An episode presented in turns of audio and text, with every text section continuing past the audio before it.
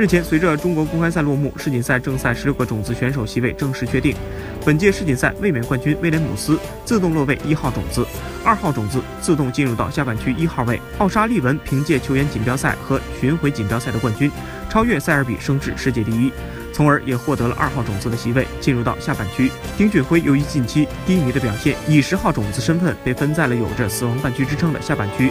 同区对手包括奥沙利文、特鲁姆普和塞尔比。